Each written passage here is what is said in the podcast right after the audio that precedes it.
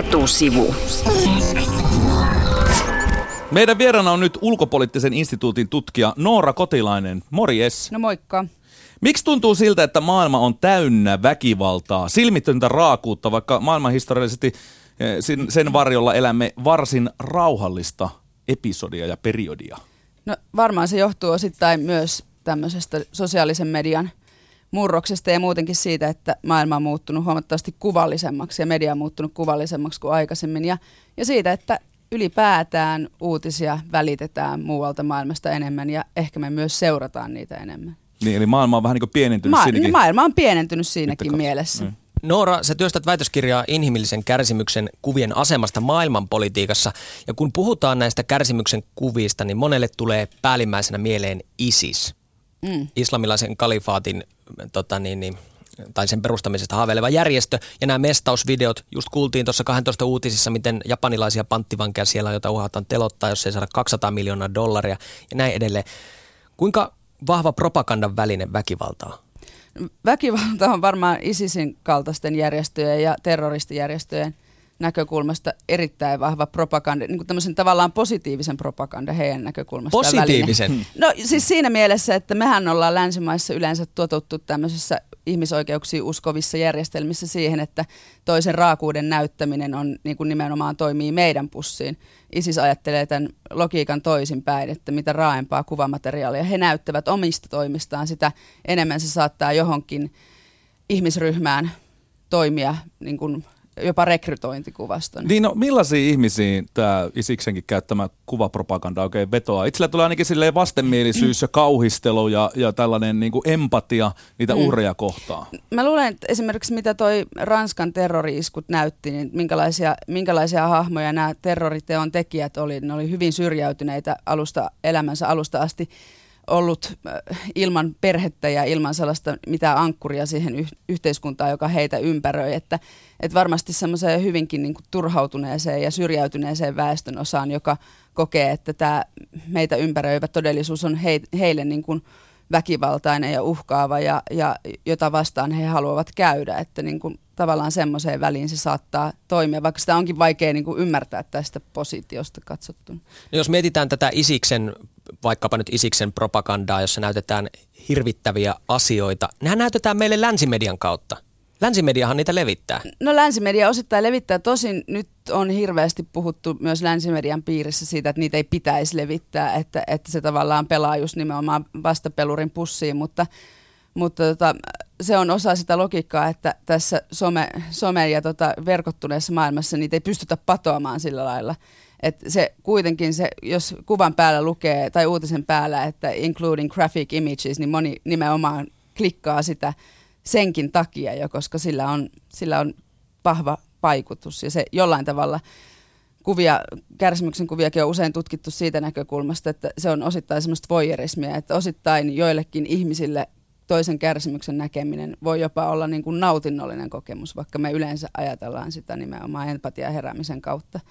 Että, että niissä on joku semmoinen kummallinen cruel radiance, niin kuin jotkut kutsuu. Niin kuulostaa vähän niin kuin mistä kauhuelokuvat saa oman pontteensa ja sen tavalla, niin. että minkä takia ne mm. on niin suosittuja, että ihmiset voivat olla turvallisesti omalla kotipäätteellä tai televisio mm. edessä ja nähdä jotain kauheutta, joka Se ei kosketa ta- suoraan mm. sinua, sä olet turvassa siltä niin. väkivallalta. Paha, paha tapahtuu jossain muualla ja jollekin muille. Se on niin kuin tavallaan sen teatterin yksi keskeinen homma. Sosiaalinen media on se kanava, mitä pitkin nämä usein leviää, vaikka nämä kauheat videot tai muut, muut väkivaltaiset kuvastot.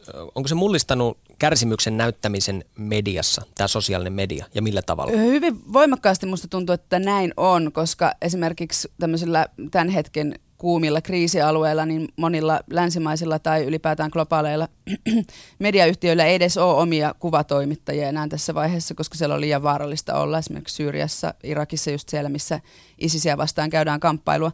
Ja siinä hetkessä tämmöinen amatöörikuvaajien ja, ja someen kuvia ladanneiden ihmisten, paikallisten ihmisten kuvamateriaali muuttuukin sitten valtamedian kuvamateriaaliksi. Sitä on helppo käyttää, se on helppo viitata ja se tavallaan sillä pystytään, että se on paikallisten silminnäkijöiden tota, kuvasto, niin sillä pystytään kiertämään myös sellaisia eettisiä koodistoja, mitä, mitä aikaisemmin länsimedia ja, ja valtamedia on itselleen tehnyt. Tämmöistä ja tämmöistä kuvastoa ei saa näyttää. Nyt sitä raakaa kuvastoa taas ehkä vyöryy enemmän meidän näkyville. Niin, ja meistä jokainen on sellainen talentava kykloppi, ainakin semmoinen taskusta löytyy. Eli pystytään nimenomaan niin kuin Ranskan Charlie Hebdonin no, toimituksen iskut, niin niitä oli niin tyyliin videostriimattu, mitä sillä tapahtui. Ihmiset katsoo reaaliaikaisesti sitä hirveyksien hirveyksien mm. sattumuksia sieltä paikan päältä. Aikaisemmin ne kesti päiviä, jopa viikkoja ennen kuin kuvamateriaalit tuli näitä paikoilta. Niin, ja sitten ne kerkes mennä aika monen seulan läpi siinä välissä. Nyt ne ei käy sen seulan läpi välttämättä pitkään aikaa ennen kuin No Ranskassa tapahtui kauheita asioita, mutta siellä kuoli 17 ihmistä. Mm. Samaan aikaan Nigeriassa kuolee monta sataa ihmistä Boko Harami-iskuissa tai jopa tuhansia.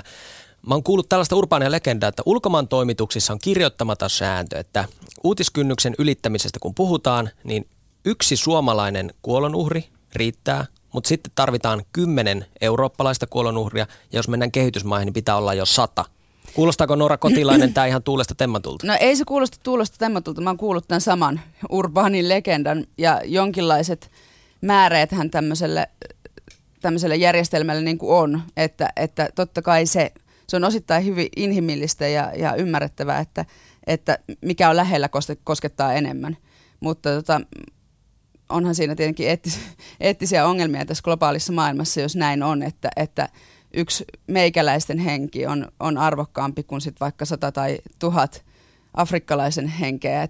Mutta siis kyllä tämmöisiä säännöstöjä mun käsittääkseni on. Täältä tulee kuuntelijalta kysymys. Southboxissa osoitteessa yleäks.fi. Uh, no More Eines nimimerkki kirjoittaa, että siitä kirjoitetaan mikä on lähellä. Tuskin afrikkalaisissa lehdissä kirjoitetaan suomalaisista tapoista. Näin kysyy No More Eines. Niin, kyllä se varmasti juuri näin on. Eihän siis Suomessakaan kirjoita afrikkalaisista tapoista, jos ne on yksittäisiä varsinkaan. Että tota, jos Suomessa kuolee kymmenen ihmistä vaikka, vaikka kouluampumisessa, niin aika monessa varmasti afrikkalaisessa ulkomaan uutisiin keskittyvässä lehdessä siitä kyllä kirjoitetaan. Ja kyllähän meilläkin kirjoitetaan Afrikassa tapahtumista hir- hirmuteoista. Eri asia on se, että, että millä volyymillä ja, ja mikä se on se kriteeri, että kuinka paljon pitää päitä tippua. Puhutaan hetki Syyriasta. Sä oot tutkinut muun muassa Syyrian sisällissodassa tehtyjä kaasuiskuja ja niiden tuhojen kuvastoa ja sitä, miten niitä näytetään, miten käytetään mediassa. Tämä vaihtelee, mistä mediasta puhutaan, minkä maan mediasta puhutaan. Mm. No mä äh, tutkin sitä, että kuinka tota, niin, itse asiassa lähinnä sitä, että miten, miten nämä kuvat sitten, tämmöiset just somekuvat päätyi länsimaiseen valtamediaan. oli täällä hirveän suuressa osassa silloin 2013 loppukesästä. Mutta sitten mä rupesin tarkastelemaan pikkasen venäjän kielisten kollegoideni avulla, että miten ne näkyy Venäjän mediassa. Sillä Venäjähän puolustaa Bashar al-Assadia, tätä Syyrian nykyistä johtajaa tai siis presidenttiä. Tai kuka sillä johtaa niin, ketään, niin. niin ei oikein tiedetä. No mutta kuitenkin siis Syyrian niin kuin, äh, omasta mielestään laillista presidenttiä ja ne ei sitten juurikaan näkynyt nämä samat kuvat Venäjän mediassa samalla volyymilla eikä, ne, eikä niitä nähty minään tämmöisenä erityisen niin kuin, relevanttina näkymänä Syyrian sotaan. Että, että tämä kertoo siitä, että, että media on aina omalla tavallaan tämän vallitsevan ympäröivän ideologisen koneiston osa ja, ja, eli, ja näyttää sitä, mitä, mihin me ollaan niin kuin tavallaan totuttu. Eli ei näytetä oman liittolaisen tai oman, oman tukijan hirmutekoja mielellään? Ei, ei yle, ylipäätään. Kyllä tämä semmoinen aika yleinen linja on. Samaten kuin omia, omia tota, hirmutekoja ei hirveästi tykätä ylipäätään länsimaissa esitellä, mutta toisten kauheuksia kyllä sitten tietenkin käytetään esimerkiksi oman sodan oikeuttamiseen. Tämmöinenhän se logiikka on.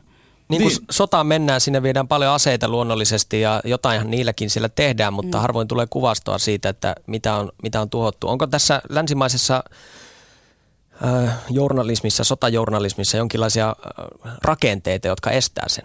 No länsimaissa on totuttu varsinkin sitten ainakin tämmöistä myyttiä pidetään yllä, että varsinkin Vietnamin sodan jäl- jälkeen on opittu patoamaan aika tehokkaasti niitä omia ja omien joukkojen tekemiä ää, hirmutekoja ja aiheuttamaa kärsimystä.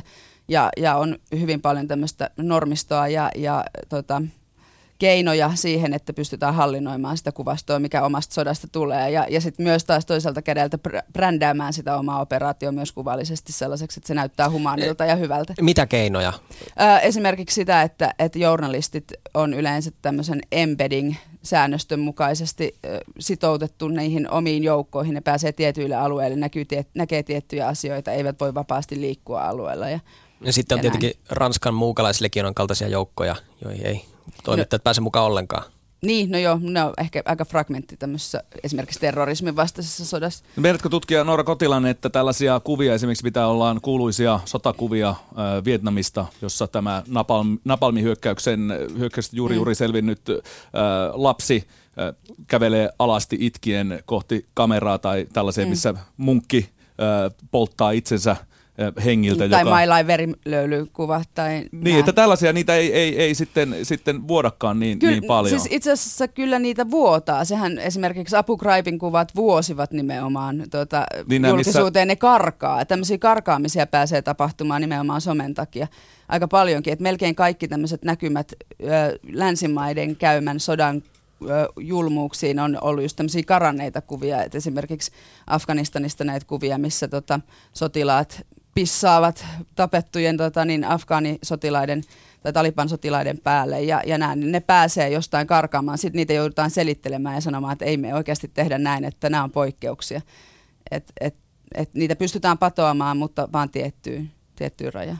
No taanoin Suomi kohisi Meeri Koutaniemen valokuvista, jotka näyttivät kenialaisten teinityttöjen ympärileikkausrituaalia, eli tyttöjen sukupuolielinten silpomisten, niin mitä sä itse ajattelit näistä kuvista? Ähm, tämmöisen toisen kärsimyksen kuvaamiseen ja, ja sen välittämiseen sit meidän näkyville, niin tietenkin liittyy hirveän paljon eettisiä ongelmia ja, ja, ja hankaluuksia, jotka varmasti myös valokuvaajat oikein hyvin tietää, mutta ehkä mä en nyt halua tähän yksittäistapaukseen sen kummemmin liitty, tai puuttua – varsinkin kun puhutaan yhden valokuvaajan niin kun tekemästä reportaasista, joka itse asiassa sitten Helsingin Sanomissa näyttäytyi niin, että nämä kuvat oli kyllä Meeri Koutaniemen, mutta tämä teksti oli jonkun, tämä oli Anu Nousiaisen kirjoittama teksti ja, ja siinä ehkä luotiin vähän sellaista sankarimyyttiä tästä kuvaajasta, mutta mä luulen, että Meeri Koutaniemen tarkoitus näiden kuvien julkistamisessa on ollut se, että hän on halunnut herättää tietoisuutta tämmöisestä julmasta käytännöstä, mikä on ollut. Ja, ja yleensä tietenkin kuvat on hirveän vahva väylä siihen. Et luultavasti ne herätti aika monta ihmistä sinne aamukahvin äärellä. Mikä on hyvä tapa näyttää toisen ihmisen kärsimys sitten? No, onko onko semmoista hyvää tapaa tietenkään niin pitääkö sitä näyttää? Kyllä mä oon sitä mieltä, että osittain, tämä on, on todella vaikea kysymys, jonka niin kuin äärelle mä aina menen äärilaidasta toiseen vuosien varrella sitä pohtineena.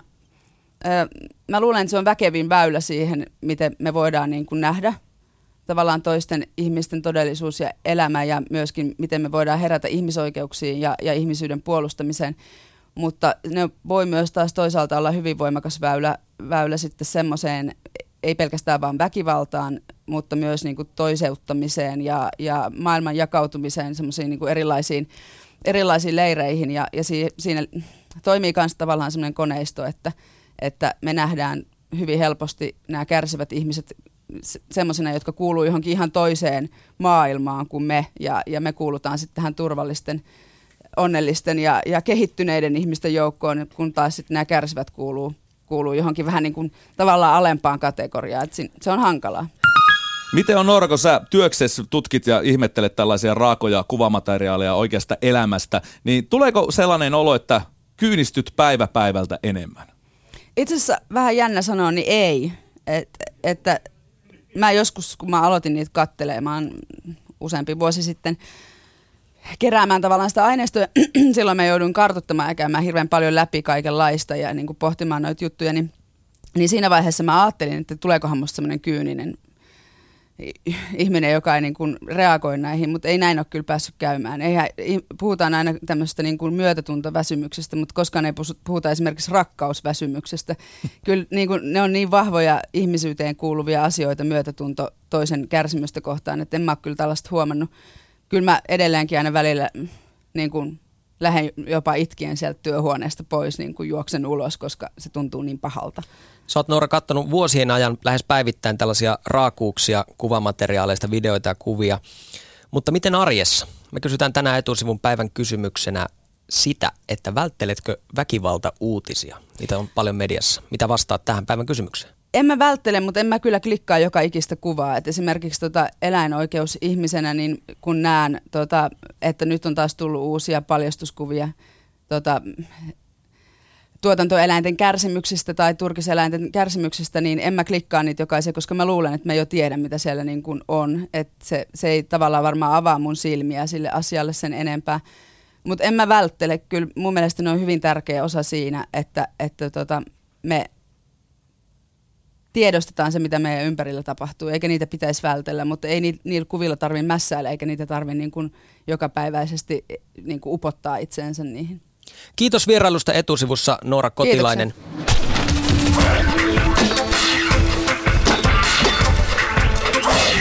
Etusivu.